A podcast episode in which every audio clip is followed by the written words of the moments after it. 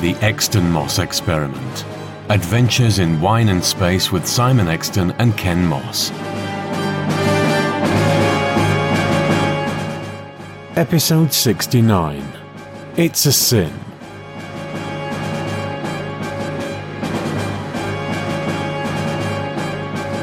Hello, everyone, and a very warm welcome to another edition of the Exton Moss Experiment. I'm Ken Moss, I'm Simon Exton. I'm Alan Fogg. And I'm Paul Isles Rush.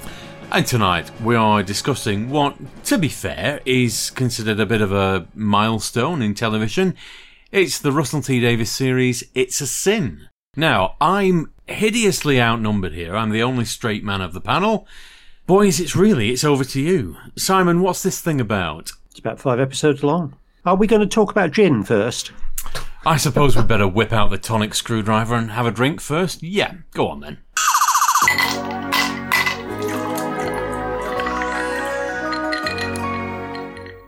What have we got for tonight? Tonight we have Pink 47 London Dry Gin. Ooh, it's a 47% gin. So, oh, that'll be why it's called Pink 47. Yes, Wait and the till we do a 69 Infobollocks tells us that Pink 47 is a distinctive London dry gin, carefully crafted in small batches with 10 botanicals from around the world. The result is a uniquely full and complex flavour. It's smooth with a crisp and compelling finish, but without a trace of harshness. Ah. Expertly distilled four times and at 47% alcohol by volume, it's perfect for cocktails or with mixers and has won many international awards since it was launched. Well, the first thing I'm going to say before we launch into, as usual, the bouquet is the bottle that it comes in. It's fantastic. It's a sort of crystal thing, but the one that we've got has got a little light underneath it, and you push a button, and the thing. Well, Paul, you can see it. What do you think? It's the gayest thing I've ever seen. But I've got to say, it's beautiful. I love it, yeah. It's like a massive crystal. Pink 47, this is amazing. What a piece of marketing. It's great. Uh, whereas my bottle has come with um, just a, a free bottle light, and it says "Glorify your diamond." Baby, Kind of baby. Vaguely filthy. So, right. now that you're all vajazzled, or whatever the gay equivalent is, what do we think of the nose? Uh, I'm not getting much out of that, actually. no. I- It kind of smells a bit like gin, but Yeah. Yeah. there, there aren't. You can tell that there's alcohol in it, but you, there aren't any flavours that come up and smack you around the No, chops. not really. Oh, it smells like a gin and tonic. So, diving in, what do we think? Paul, I'm going to start with you. It tastes like a, gin and tonic. That is the most unremarkable face I've ever seen anyone pull. I don't not like it, but I can't Well, get anything out of No, it. No, it is a gin, but it's a gin with a bit of a sweet edge, I would say. To me, it's nothing remarkable. Uh, boys in Stoke, what do you think? Not necessarily getting the dryness of it, and very dangerous because you wouldn't tell it's 47%. You could knock that back quite happily Yeah. as a general mixing gin and um, come off second best. I have to agree, it tastes like a gin and tonic. It's a, a nicely blended gin, but there's nothing special about it at all. It's fairly unremarkable. Yeah. I'm forced to give this a three, really reluctantly, because the promise on the way that it's presented and the way that it's flowered and the way that it's lit up in the gayest way possible. I'm really disappointed that I'm not more blown away by this, but it's got to be a three, I'm afraid. I Um, agree, three. Yeah, Yeah. I agree. It's three from me as well. It's a bit I- like that Pride gin, really, isn't it? You know, they, they try and go for a bit of marketing with a sort of flavour into the sort of the, the gay arena, and then not necessarily live up to anything brilliant. Um, I don't think it's like the Pride gin because this does taste like gin. Yeah. Uh, whereas that that was so over distilled it tasted like vodka. I think I'd give it a three, but what I'd probably do is put a nicer gin into the bottle and then, and then, and then give it a four. What a shame. But Pink 47, 10 out of 10 for presentation. I'm really genuinely impressed. And they do do an actual pink pink gin called Pink Royale. So what's the difference between the Royale and is it just colour or is it flavours? I don't know because I don't have a bottle of it. I've just noticed that it, it's advertising it on this glorify your diamond thing. They need to get a better strap line. I'm not sure they do. It's quite memorable. Probably, probably poor lesbian gin with a strap. So, dragging us back to It's a Sin. Uh, oh, bollocks to it. Run the SIG. Where do you see yourself in five years' time? I'll be stinking rich. I want to learn everything. I just want to be happy. I'm going to be an actor. Stupid little dreamer. If you leave now, you don't come back. Don't worry, I won't tell anyone. Naughty boy. Have you seen this? There are boys dying all over the world, but no one knows anything. Do you seriously think there's an illness that only kills gay men? I don't believe it! Now hit me with those lasers, please. Went into hospital, ambulance. Shame on you! He loved your son. What's wrong with that? Do you think I should have known? I've got some news for you. Now let's march. I'm gonna live. It's five episodes long. It was broadcast in January and February 2021, or you could binge watch the whole thing, which I did. Simon, this is where you excel over me. What was the précis? Right, okay, before I start the précis, I need to warn people that if you listen to this, it will spoil the plot. It's a very recent production. If you don't want to be told what happens, stop the podcast, go and watch it, come back, listen to what we think. But if you carry on any further, I will be telling you the plot. right, so spoiler warning done. It's the story of a group of gay men, predominantly, in London in a 10 year period from 1981 to 1991. And they're a group of men who set themselves up in a household uh, that they call the Pink Palace, which kind of becomes a bit gay party central. Fuck, I can't remember the, any of the characters' names. Um, the, the main character is Line. Richie. The main character is Richie, who's quite a um, a protected wee lad from the Isle of Wight, who moves to London to study law, fancies an acting student by the name of Ash, and changes to acting and decides that he's going to become an actor. Uh, there's also Ash, who's a token Indian lad who actually doesn't really get an awful lot to do. Uh, he's a bit like Ferdy in this life in that respect.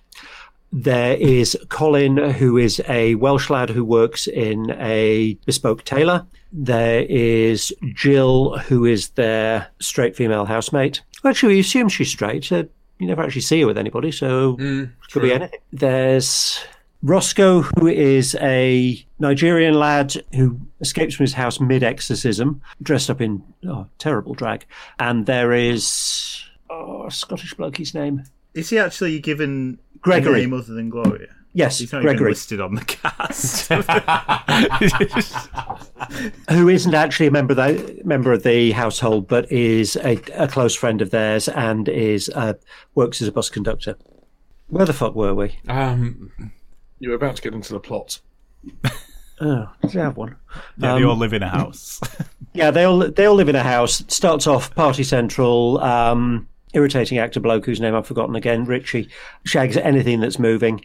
Colin is kind of a bit of a fish out of water because he's shy and sensible, and all all the rest are um, really quite dramatic. Jill is. Does she have any defining character traits other than token female? well, yeah, Big she's a big on sort supporting of. the gay um, community and AIDS. Big ones to understand AIDS and the impact. Well, I mean that that's the what she does in the plot. But other other than mother figure, is there anything to her at all? Well, standard fag hag. Yeah, She's just a hag and Bear in mind, boys and girls, she's a real life character. Hmm. Roscoe is kind of manager of the yeah he, he does the the booking of the turns for the local gay pub ends up booking Jill and Richie to uh, perform a singing act so that they can get their equity cards time moves on Gregory Gregory becomes one of the first victims of AIDS uh, that they they know he goes back to live with his family in Glasgow he's absolutely terrified of telling the others, so only associates with Jill, who will turn up and look after him, but scrubs herself in the shower afterwards and wears marigolds as soon as she goes through through the door. And then turns turns up one day, and his Scottish family are there, taking him back to to Scotland. And the people from the Pink Palace keep writing to him. You see that his sister intercepts all their their letters and rips them up, and when they send off a Christmas card, she rips it up and throws it on a bonfire that they're having to, to destroy all of his stuff. So presumably he's died at that point. And I think that's a key thing to point out is early on in the plot, it's the very, very early days of AIDS HIV where there's a lot of misunderstanding, a lot of. Yeah. Well, I yeah. mean, in the first episode, yeah. um, it's called GRID, which mm. is what it was known as before it was sort of formalized as HIV AIDS. Yeah. Just for the benefit of this, uh, what did GRID stand for? Uh, gay related immunodeficiency. It was something I was hitherto unaware of, so it's worth yeah. recording, really. GRID was sort of uh, first description of AIDS, and HTLV1, I think, was the first descriptor of the virus that was would then get renamed as HIV. So the, the next thing that happens is that Colin gets a, uh, a work trip to America. Uh, he goes with his boss, and his boss is a bit weird and creepy. Um, a and bit. God, even yeah. as a straight man, that is the creepiest bastard ever seen on screen. Oh, didn't think he was all that bad. Actually, oh, that was horrible. Also, when he goes to America, has Jill asked him to do some research into AIDS or something? She she's trying to find out everything that she can. Yeah. Uh, to, to start with, Richie is very much the very much a AIDS is a myth; it doesn't exist. Yeah. Whereas Jill listens to to what people say. She become, becomes quite heavily involved in AIDS activism, as does Ash, and that drives a bit of a wedge between Ash and Richie. And she says says to Colin, "Look, there is no information about this here. While you're in America, here's a list of bookshops. Will you please go and find me some stuff to read on it so I know what, know what I'm doing?" With Colin in the first episode, he he bonds with a um, a co-worker who has lived with his Portuguese boyfriend for the last 30 odd years. And he uh, he develops AIDS during the, the first episode and is taken into hospital. Colin has to pretend to be family to see him, and when he goes in to see him, has has to wear surgical scrubs basically. And when the when this fella dies, you see that a, a, team of nurses going into the uh, the hospital ward that he was on on his own and s- completely scrubbing the bed. It was a locked hospital ward, key entry, wasn't it? And he was in a room all by himself, yeah, on a ward all by himself. Colin then had um, he has this trip to America during which which time his boss comes to his room for a drink and starts getting a bit creepy again. Oh. and notices the uh, the newspapers that Colin has. Mm all about AIDS, and it's obvious that Colin's doing some research on that, and he freaks and leaves the room.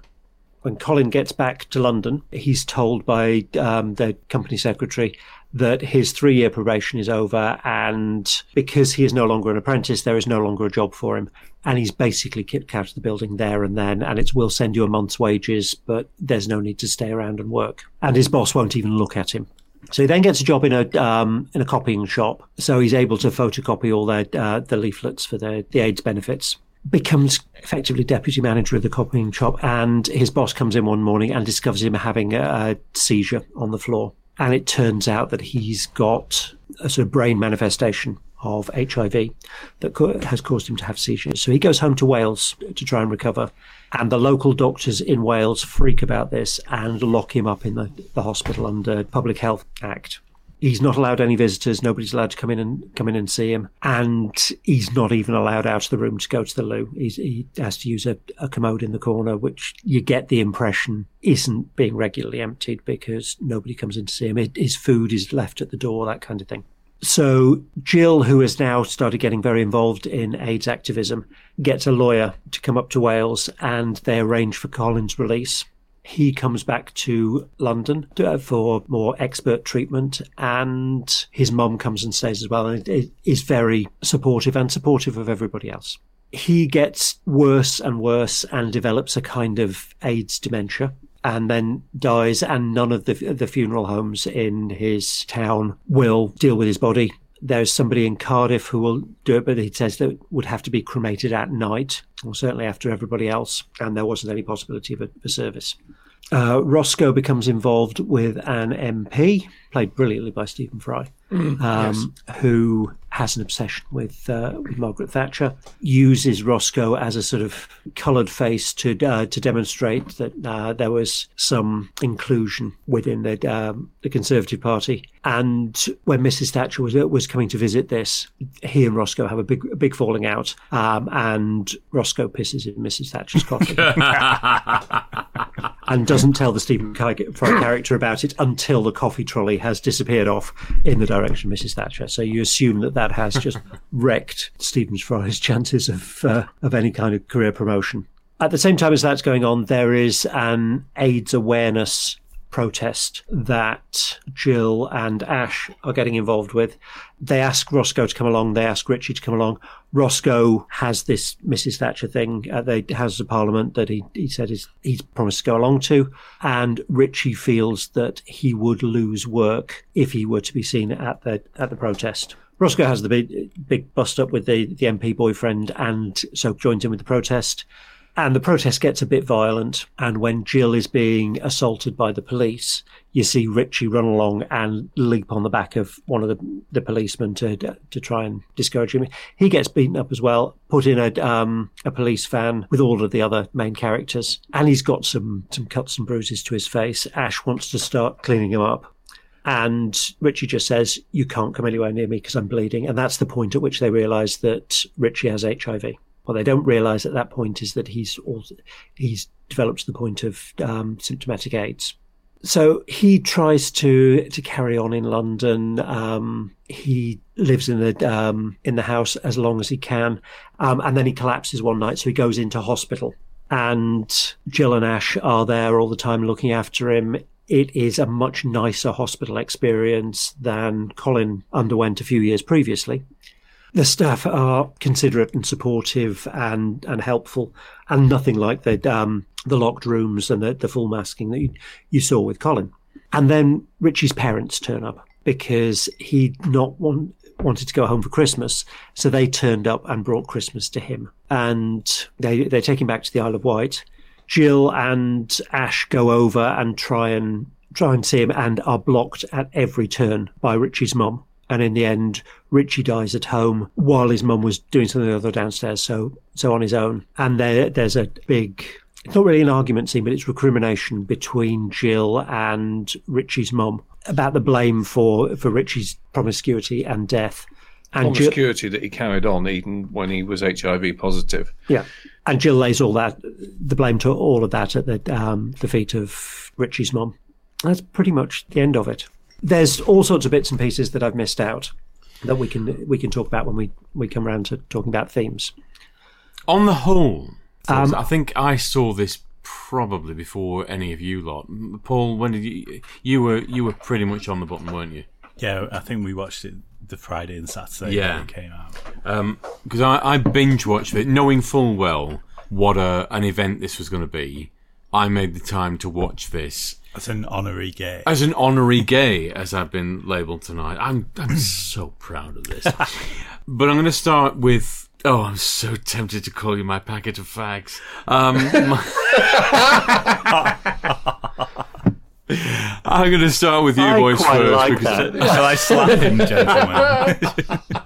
yes, you have my absolute permission to use that because I, I, I, quite like that script.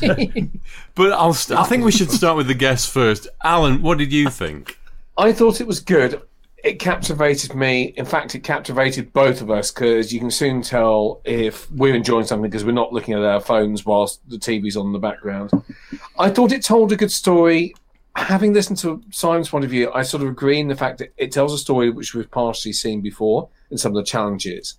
I think the interesting thing for me was literally the day before we started watching it, I was at my osteopath, and she's a you know a lady in her fifties, married, anything like else. And she said she found it quite tear jerking, whereas I didn't. I saw it as a dose of realism. I didn't need to go and reach for I was going to say the Kleenex. I was going to say, I, I knew you were going down that yes, I was trying to find a different way of putting it. I didn't find it a tear-jerking storyline. I found it to be truth and realism and something that I've known and seen, having lived in London and grown up in London um, until I left there when I was in my thirties. I personally enjoyed it. I liked the storyline. It did become a bit predictable in the fact that somebody was going to die every single episode. I particularly enjoyed the fact that it, it took accelerated timeline. They could have strung it out longer, but they condensed it down to five episodes, and that to me felt about right. Paul, what about you? Yeah, I agree.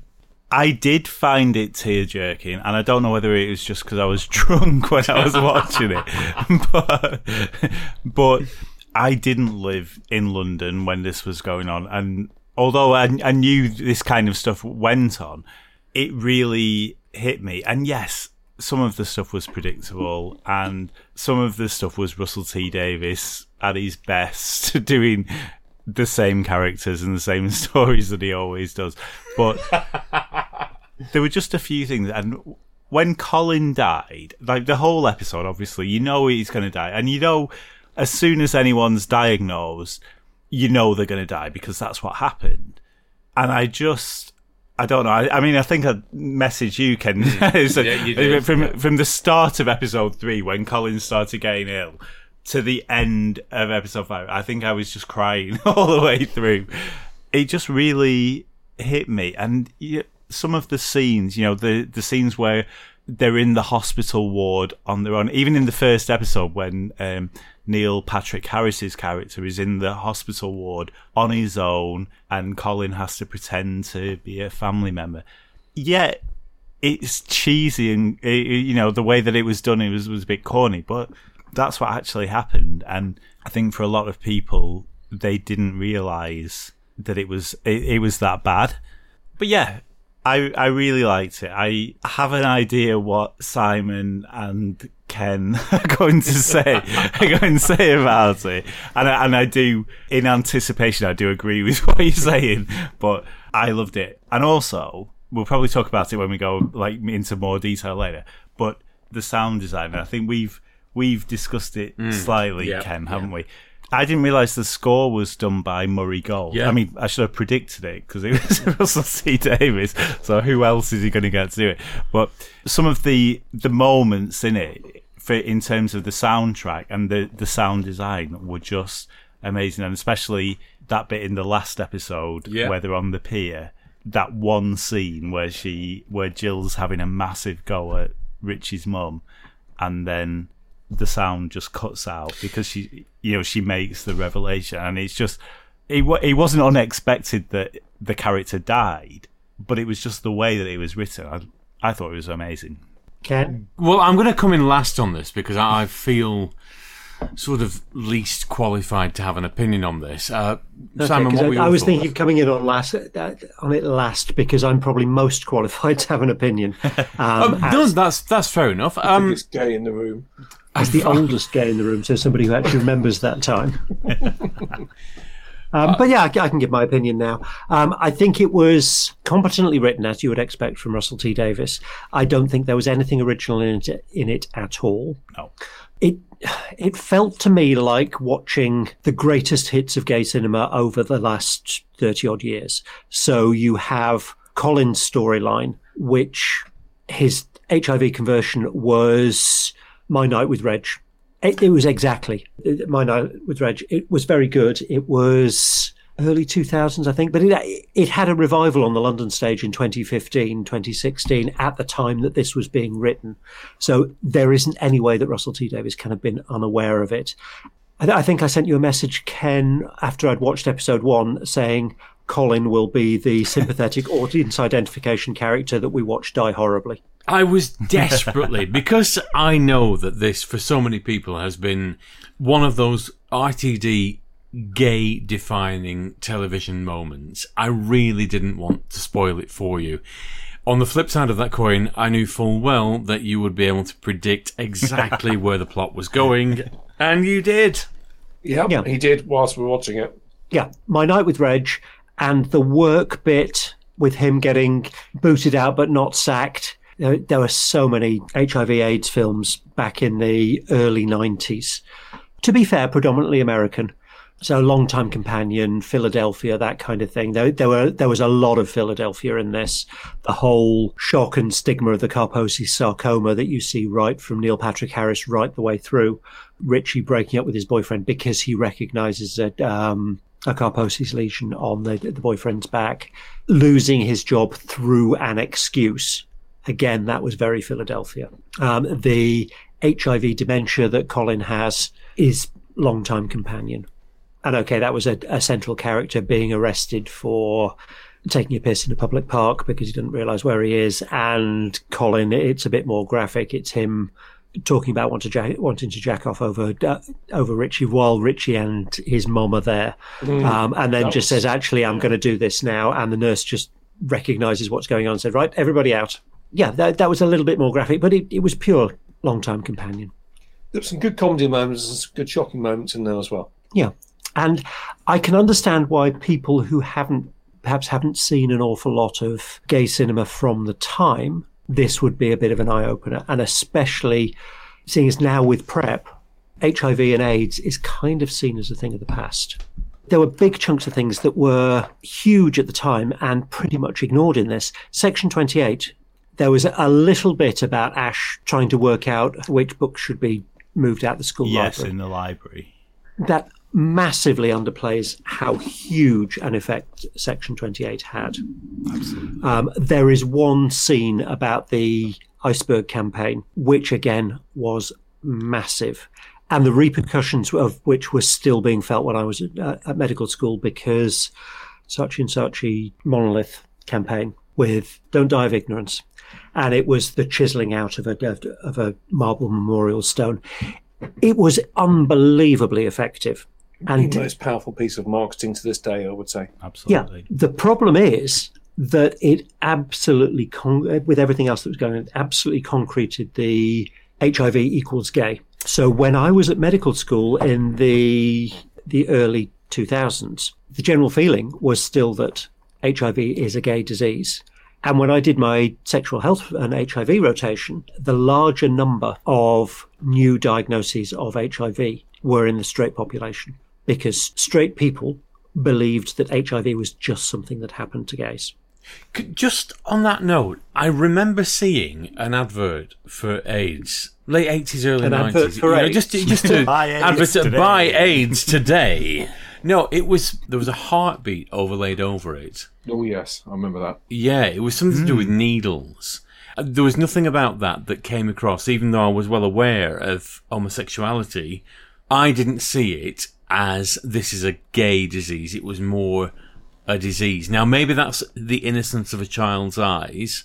Yeah, it very, very clearly came across at the time. Um, when we've been talking about then, what's it, 83, 84, I'd been 15, 16, uh, 14, 15. Uh, no, I'm talking sort of late 80s, early 90s, so I don't remember any of the adverts. Oh, so I'd, I'd, have been a late teenager.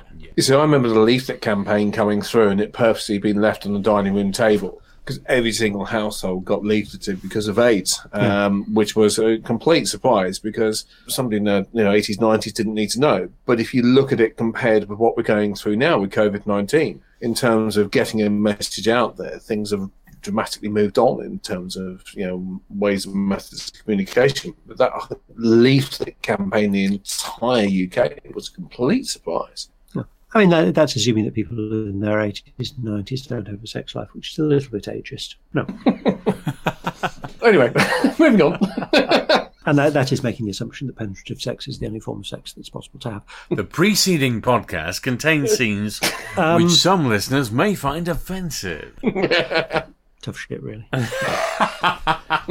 you can't have that many octogenarian listeners. For any octogenarian, nonagenarian, and centenarians, and, and, people over 100 who are listening, welcome aboard! And I hope you're enjoying your sex life with or without Viagra.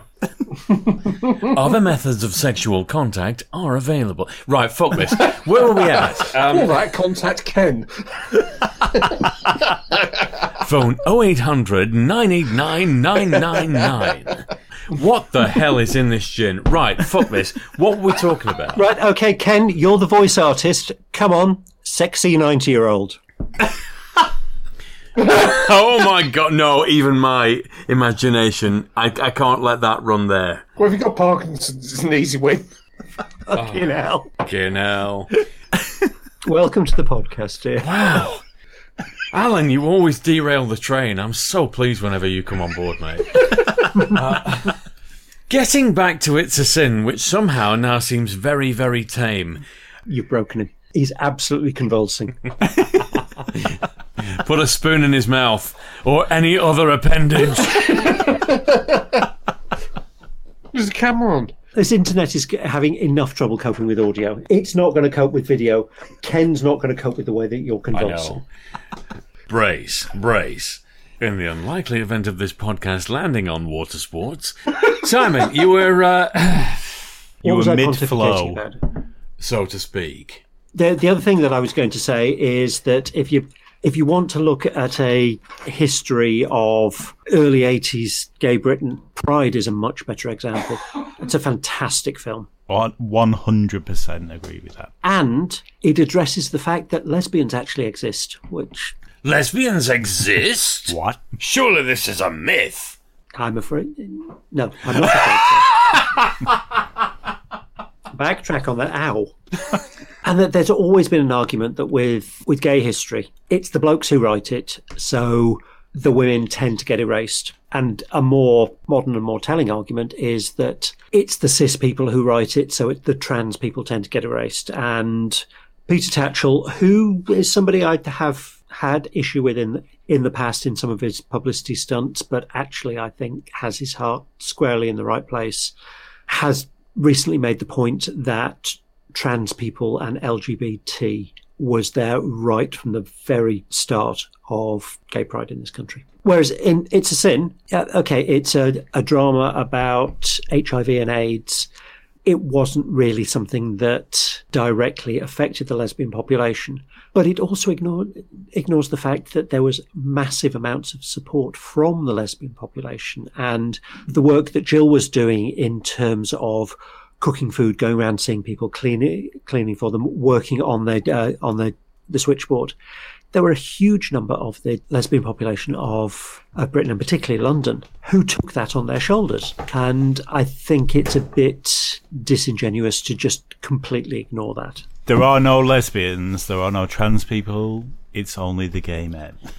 Yeah, I don't Go think on. it's particularly good in terms of inclusion. Although I can kind of understand why you wouldn't want to muddy the waters too much. There's no lesbians in it. There's no lesbians. There's no overtly trans people.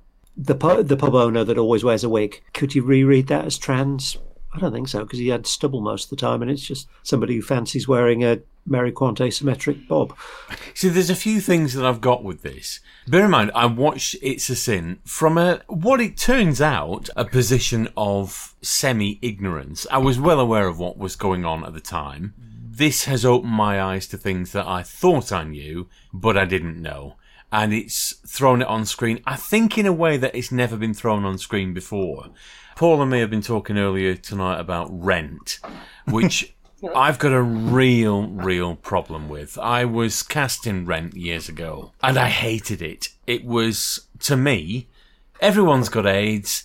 What a jolly old lark this is. Um, let's sing a song. If we band together, we can overthrow the oppressors and take AZT and everything will be tickety boo and a half. Uh, that was thankfully not what we saw on screen. The main problem I've got with it is what I consider to be Russell T Davies tropes. If there's an underdog, they will die. And if there's somebody very, very pretty and gay, they can do absolutely arseholish things. Literally. Strut down the street, the music will start, and the world will bow at their feet because they've just done something awful to someone that's vaguely rude to them or portrayed on screen as being homophobic.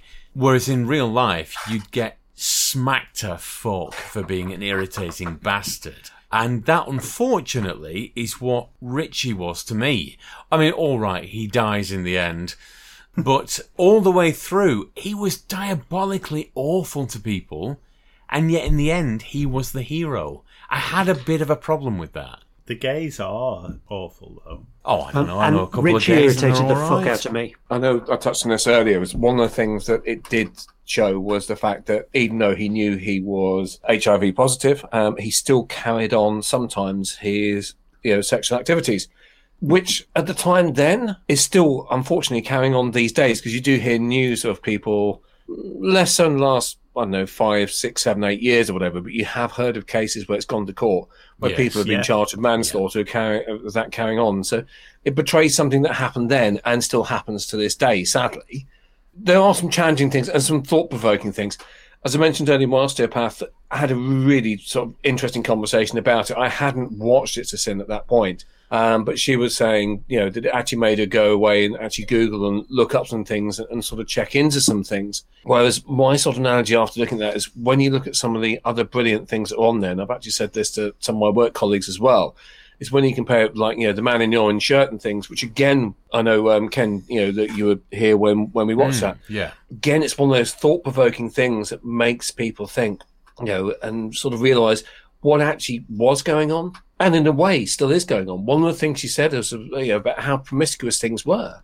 And I wouldn't necessarily say it's a gay thing, but it seems to be more out there and open in terms of the promiscuity that, you know, in the gay community, things go on. Having lived and seen some of the things, known some of the things that gone in London, the standard expression was, I'll see you on Saturday night unless I get a better offer. I dare say that possibly still goes on. And that possibly still goes on in the heterosexual community, but each and every gender has their own particular ways. And I'm sure there's a lot of similarities in terms of preferences and things and, and what goes on. In terms of If that, you could only um, see the hand movements that were accompanying that. Well, in terms of that, heterosexual relationships seem to be, again, I'm willing to be corrected, but the promiscuity is mm, far less forgiving. If you're Um, with somebody, you've made a commitment to somebody, or you're supposed to be seeing somebody, if you see somebody else, it's not sort of brushed off as it was just one of those things. It is a major betrayal. Now, from what I've gathered, there are a lot of depending on, depending on the the agreement that that couple has come to. I mean, what you're describing is conventional heterosexuality. Now, my oldest friend, we've we've known each other since we were were teenagers.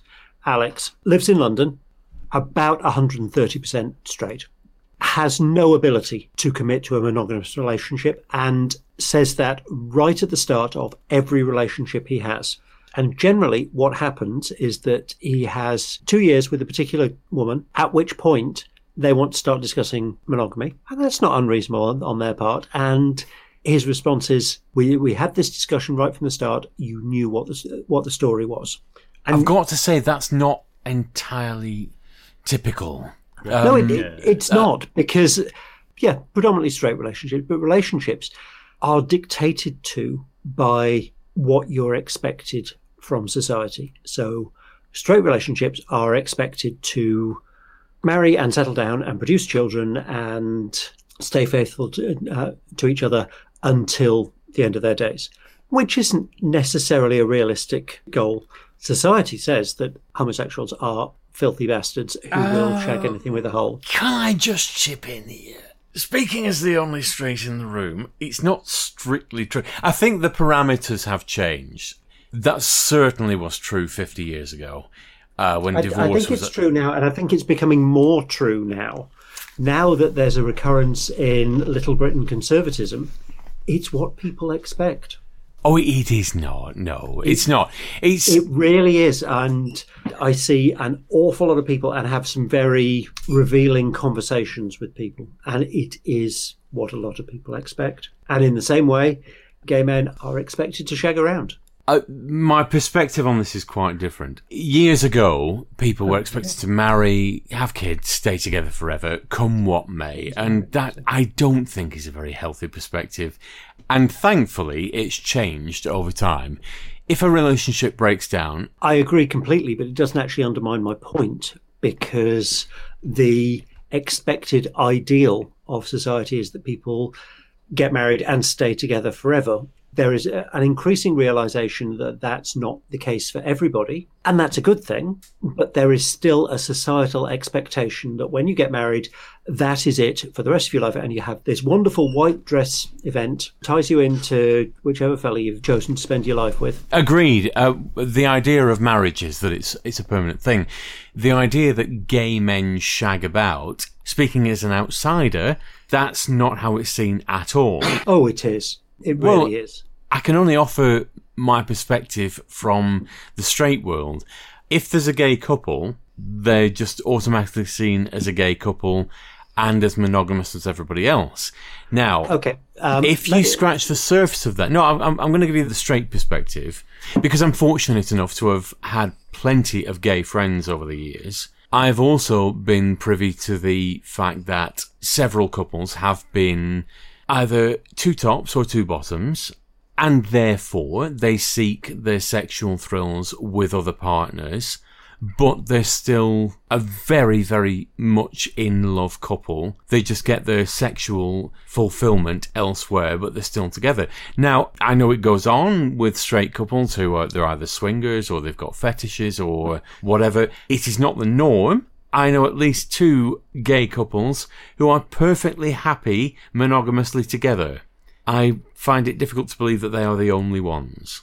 I think it depends on the couple. We've got friends as well that, you know, like us, we are monogamous. That's it. End of. Otherwise, it wouldn't work for us.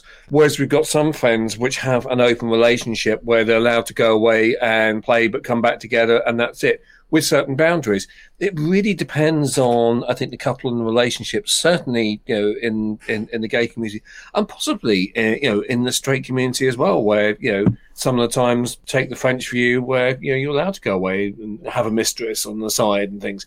A relationship is a cultural thing. Each couple has their own particular way and agreed set of boundaries that have to be adhered to. Otherwise, things don't work. I think possibly there's an element of anybody who is gay has already had to do a degree of very intensive self reflection and working out which direction their hormones point, but also how that affects their life. That your straight couple, boy fancies girl, girl fancies boy, it is what society's expected. They never actually have to analyze those thoughts. Paul, what's your view on this? Yeah, that's that's really interesting what Simon's just said because it's absolutely true.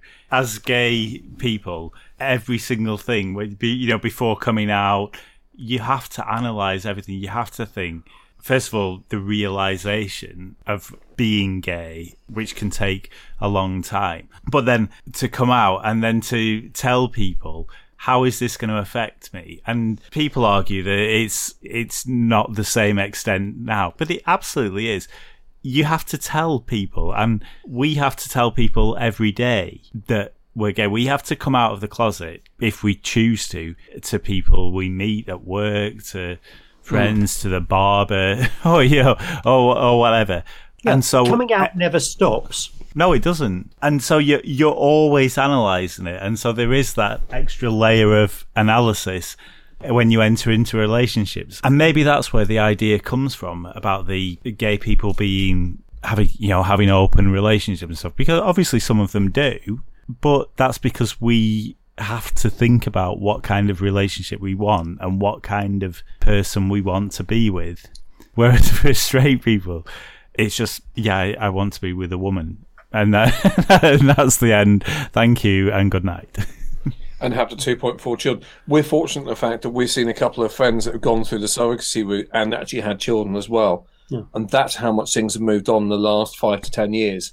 Stand on the side and go, wow, that's really good news and, and really positive to see that happen. So it, it's a journey. I, I really look forward to the day where, you know, I don't have to keep on my phone to sign as my partner at work. I mean, most people probably can read the code line between, but they wouldn't challenge it where it, it doesn't make any difference. And that will come. You look at the way things have progressed on in the last 5, 10, 15 years. It's one hell of a fast journey that's happened. Things are but moving. Actually, in the years that we've been together, that has changed a lot. Yeah. Because I don't think you would ever have joined an LGBT group at work. Plus Q, plus, plus, plus, plus, plus. Yes. Yeah, let's not go down that route. Um, and, and, that's not trying to be dismissive. Yeah. No, not, not five, ten years ago, no. Whereas now at your work, you have a monthly meetup. Yes. And I've, I've, noticed this at work. So when I first started working in hospitals, and as, as a very junior doctor, you you do a four month job and then you move on, and you do a four month job and you, then you move on. And the way I dealt with coming out was very quickly working out who the gossipiest nurse was. and dropping Alan's name into the conversation. And I found that it went around the department like wildfire. Brilliant. Everybody knew within about three days. And so I didn't have to tell anybody else. And it was brilliant. Whereas now I do the same thing and they don't care. Yeah. And It's definitely moving in in the right direction, isn't it? It is, except I have to have, keep having the conversation over and over again.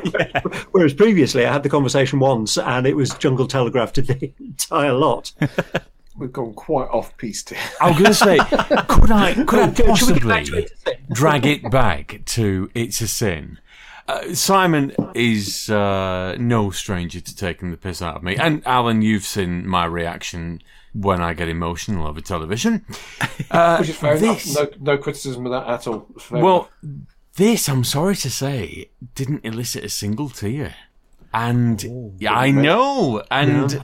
when we I'm watched, quite emotionally void, but Paul, I'm pleased to hear that you sort of did have reaction to it, and it did strike a note as it has done with other people as well. You know, each each to their own on this one in terms of what they take away from it and what, and how it strikes a chord. Yeah, I, I think we you were talking talking earlier about being part of gay networks and stuff at work, and the where I work, I'm on like the national gay committee, if you will. if you will. National. Uh, yes, yes. and some of the people who are, who are on that are obviously in their early twenties. There's graduates, and you know, and, there, and there's there's people from all over the place. But the reaction that they've given is one of horror and you, the kind of stuff you would expect, Mm. which is what you were saying. It's the same that you would expect from watching Philadelphia or My Night with Reg or you know any of those other things. But I think it brought it into a 2021 thing. This is something that people are going to watch and be affected by. And yeah, I was. I cried all the way through it, much to Oh, Stuart's good. No, I'm- annoyance. I'm, glad. I'm- I like any television that elicits an emotional response because I've well, I've been there several times, and it's a mark. For fuck's sake, I cried when K9 got blown up in Doctor Who in the Sarah Jane episode. So I have no room to talk about this at all. But there's two things that I would like to bring up. Um, Go, get off. if you two could contain your lust until the podcast is over. Jill is a real world character. She is, um, I think she's a friend of Russell T Davies, or certainly at the time, she was a real world character. And she was also the the real one was in It's a Sin. She, was, she was the mother of somebody. somebody, yeah. Exactly. Kind of. Oh, that somebody was a real good character. Yeah, that I, fantastic. I, Stand I, out. I loved somebody. Jill Wasn't in she, real. the, wasn't she the mother of the bloke who gave Colin AIDS? Yes, I think she was. And but the the thing about Jill, she was portrayed on screen by a very talented young black actress. In real life, she was white. Now, this brings me on to what I know, Simon, you will have a lot to say about. Russell T Davies has said the only thing I've ever disagreed with that he's ever said that gay roles should only be played by gay actors. Now, I strongly disagree with this, um, and this actually loops back to a Russell T Davies series some people may have heard of called Queer as Folk, in which a lot of the gay roles were played completely convincingly by straight actors. And we have a white role in this, completely convincingly and utterly brilliantly played by a black actress. From my point of view, Were there my any pers- of the roles in Queer as Folk that were played by gay actors? I would be lying if I said I knew. I don't know. Anthony Cotton. I think I think he might be gay. Is he a life. confirmed gay? There's rumours. Anthony Cotton, Butch Hardman of the Cobbles. But my my view oh, Well, has know who he is always been, and it sort of echoes what you've said, Simon, in the past about things like extras on DVDs. Actors are there to portray whatever they are told to portray by the role. If they can do it, they can do it. If they can't, they shouldn't be hired. They are just, as you will put it, movable scenery if a a white part can be very convincingly played by a black actress, why can't a gay part be very convincingly played, as it has been, by a straight actor? there is no other job in the world where you would go you would go for a, an interview or an audition or whatever and who you sleep with when you go home has a an impact on whether you get the job or not. Mm. And Yeah. just even the, in the pornography industry, gay for pay. Yeah, oh yeah. And I, I'm completely with you on this, Ken. I, I, I understand kind of where Russell T Davies is coming from because he's saying, well, in fact, I don't at all. his his argument was. Gay people just don't get roles, so I'm going to give all of the gay roles. Acting is the gayest profession on earth. Well, exactly. The um, gay actors I- have been playing straight roles for hundreds of years because there haven't been any gay roles. Yeah, it just Rock makes no sense. Sorry. among many, many, many others. The problem with that argument, gay characters should only be played by gay actors. And yeah, you can convincingly make the argument that we have an, an insight into what it's like to be outside society and to be gay. Three seconds later, you come back with the argument that, okay, straight roles should only be played by straight actors. And suddenly, Yeah, it's discrimination. suddenly, an openly gay actor is very, very short of roles. The flip side of the coin is with Jill. Can you imagine the uproar if Jill had been black in real life, played by a white actress? There's no difference, but it's suddenly an outrage.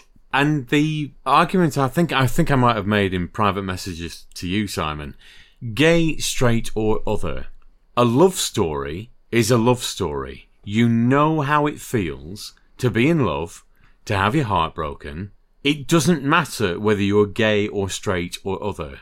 Yeah, you know how from- that feels and you know how to act it. And looking from outside, not so much in terms of the acting, but in terms of the in terms of the writing, for a successful love story, at least one of the people involved has to be somebody that you have some sort of emotional connection to. And this is why I think Brokeback Mountain is a terrible film. Ah, you see, I didn't watch it be- purely because it was hyped so much. Oh, what a wonderful film! Wonderful film! Oh, the boundaries it's breaking with gay cinema making. Yeah. Like there'd never But- been anything gay on screen before. And it put me off so much that people banged on about it over and over and over that I've still not watched it and Don't. have no desire to. Don't bother. It's beautiful. The cinematography is fantastic. But for a a love story, whatever the genders involved and whatever the sexualities involved are, you have to have some degree of care about at least one of the people. And Brokeback Mountain is about two fundamentally unpleasant people Yeah. um, who fuck over their own lives and the women that they're pretending to shag in the background. So cinematography is beautiful. The original short story is actually a really good short story because it's not a love story. Whoa, whoa, two- whoa, sweet child of mine. Would you mind telling us what the original story is about? It's basically the same story, but from a slightly different perspective, is it just two men like rotting stags? basically. Um, so, we really must sort of bring this to a climax a happy ending. to satisfy Alan's whims. I feel very unqualified. I enjoyed it, but I was underwhelmed in terms of a television event. I thought it was a little bit cliched on several levels. Um, but because I am a repressed minority here, I'm going to hand it over to the gays for you all Your to sum up fags. my packet of fags, my beautiful packet of fags. I will take pleasure in smoking you all. I did like a good Super King XL. Baby, baby. Oh, I am in flavour country. So I'm going to start with Alan. Uh, what was your overall feeling about It's a Sin? It was good to watch. I would watch it again in a few years' time as a sort of reminiscent thing. In terms of a score out of five, I would give it a three, possibly bordering a four. It was good, it was enjoyable, but it wasn't wow. To give a little bit of context to that, the number of things that Alan has said, I could watch that again in a few years' time, I can count on the fingers of one hand. Oh. So it, it's not like you and me, where we will watch the same old crap over and over and over again. For him to want to rewatch something is a bit of a red letter. I did say it was a keeper, didn't I, last night? Yeah. Good And- grief. Paul, what did you think? I really liked it. I loved it. As I've said, I get the RTD cliches. I cried all the way through, and I would watch it again. Like Alan, I'll, I'll give it a couple of years, but I'll I'll watch it again. And if we're if we're scoring it out of five, I'll give it a four point five. A point? A point five? I'm splitting it up. Good God. Dr. Exton? Well, splitting it up is a little more detail than needed, but thank you. Um, I think it's very good. I think it's a greatest hits of gay cinema from, from the last 30 years. And I don't think there's an awful lot original to it. But what he does with it is very well done. They are very well drawn characters. I think there are flaws in terms of inclusion of other minorities, although I do kind of understand why that choice has been made. I think there are interesting characters that were completely swept under the carpet, and I'm completely thinking about Ash in this. You don't learn anything about him at all. No. Right. I am speaking as a straight man here. He is the most beautiful thing in it. Yes. Yes, he is. 100% uh, agreed. Actually, potentially one of the most interesting characters in there and one of the most interesting stories. So, somebody from an Indian background. How did he come out? what was the reaction of it of his family because you find out that his surname is Mukherjee when they all go for HIV tests. So he's he's from a Hindu background, presumably. There is one tiny little mention of that when he on the night that he first meets Richie, he completely clams down. And Hindu populations can be very different about how they accept gay people, lesbian people. Certainly, African communities came out in that as well. Yeah, but uh, Roscoe got a lot of screen time about yeah. the reality of his world, his life, his very traditional family, and how they would deal with it. Ash got none of that. It was just he's there to be pretty, he's tall, he's a teacher, but we're not going to dwell too much on that. There's a whole thing about Section 28 that we're going to gloss over in about three seconds. You could do an entire show about Ash. And we, and we would all watch that. Yeah. Yes. It's possible that that's a planned spin off. The RTD does love a spin off. But looking at purely as it's a sin, it's. It's a waste. We have another minority character who is just there to be decorative, and he is very decorative, but doesn't really do an awful lot. And the, and the whole teaching thing and Section 28 thing, and he's he's the sort of the face of Section 28. That falls completely flat. It doesn't come anywhere near addressing quite how damaging 20, Section 28 was and that should have been such a massive part of it. And I, I know the yeah. the whole thing is about AIDS, AIDS, AIDS, AIDS, but it's a bit of a laugh. Really. not as much as AIDS the musical, Rent. Oh, this is an ideal opportunity to talk about Section Twenty Eight and and as you say, how damaging it was and how horrendous it was. And it was it was literally one scene I mean, in terms of legacy of It's a Sin, I think HIV test rates have doubled. Yes, yeah. Since that was put out. That's got to be a positive. Definitely. Yeah. Yeah. Well, hopefully not too many positives, but yes. oh, that I'm genuinely delighted to, to find that. Yeah, because there's an awful lot of presumption now that AIDS is a thing of the past. And it isn't. It, it's much less frequent. But there are people who don't respond to antiretroviral therapy and so will develop into symptomatic AIDS within a few years. Now, I've got to cut across you there, Dr. Exton. I may erroneously earlier on have said that if you're taking PrEP, you can't pass on HIV. You called me out on that. You are yes. a doctor. I would like your medical opinion. Okay, so I think PrEP is one of the biggest game changers that there has been in HIV medicine. PrEP is taking a, a specific medication to prevent becoming HIV positive. It doesn't stop you passing on HIV to somebody else. That is what antiretroviral therapy does, and it does extremely well. And the majority of people on antiretroviral therapies, the majority of people who are HIV positive and being looked after by medical specialists, keep their CD4 count up, don't develop symptomatic AIDS. If they stay with an undetectable viral load, which means you can't detect the virus within their blood, they're not infectious. There is no evidence whatsoever that somebody with a, an undetectable viral load can pass on HIV. That's the U equals U. Undetectable is untransmittable yeah. movement, and isn't it? Yeah. It protects that individual. So if you are exposed to HIV then pre exposure prophylaxis will, in theory, stop you developing HIV. It's a very nice theory. There are really two problems with it. The first is that the drug Truvada is also used for treatment of HIV.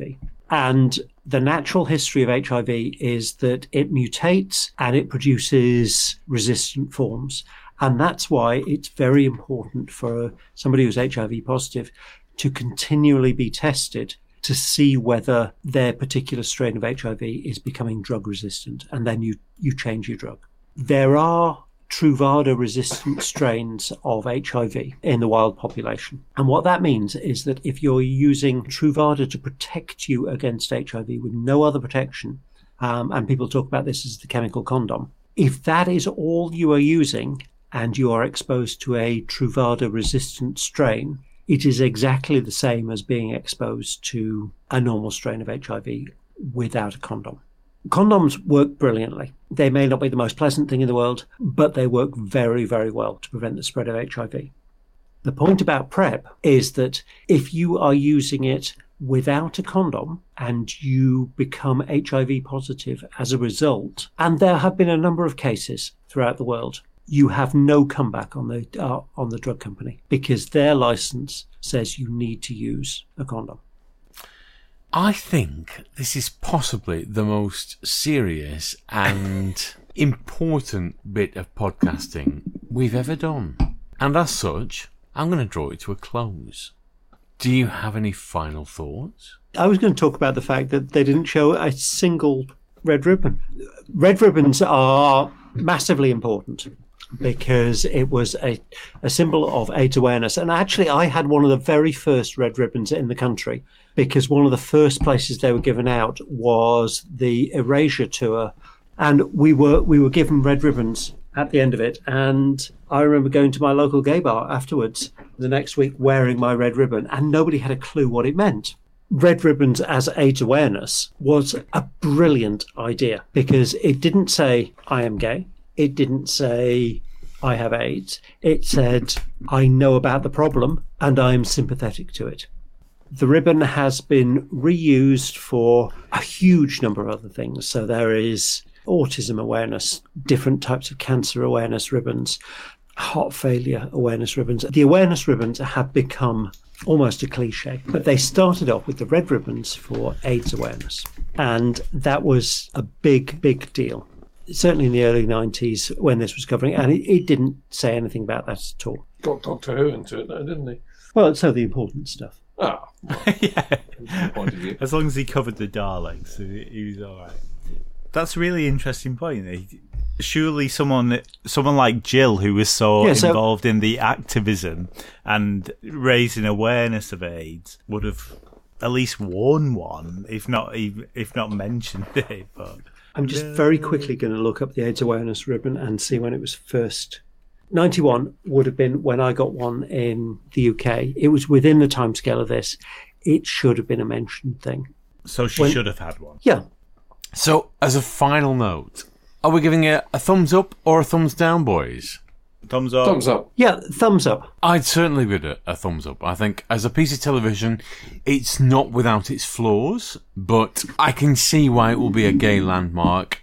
I just think it's not as credit worthy as something like Queer as Folk. I still the, regard Queer as Folk as the landmark. These days, yeah, twenty years yeah, ago. Landmark. Yeah, yeah, I agree with that. We don't have gay landmarks. We have landmarks. We have people landmarks. yeah, yes. we, are all part of the same community. Well, on a purely unsexual note, thank you very much, boys, girls, and everybody else for listening. It's been a pleasure to have you aboard. Always a pleasure. Have a great one. Bye now. The Exton Moss experiment featured Simon Exton and Ken Moss. Title music was performed by the BBC Symphony Orchestra. All featured television soundtracks are the property of their respective producers, and no infringement of copyright is intended. The programme was recorded in Rishton, Lancashire, and produced by Maverick Productions.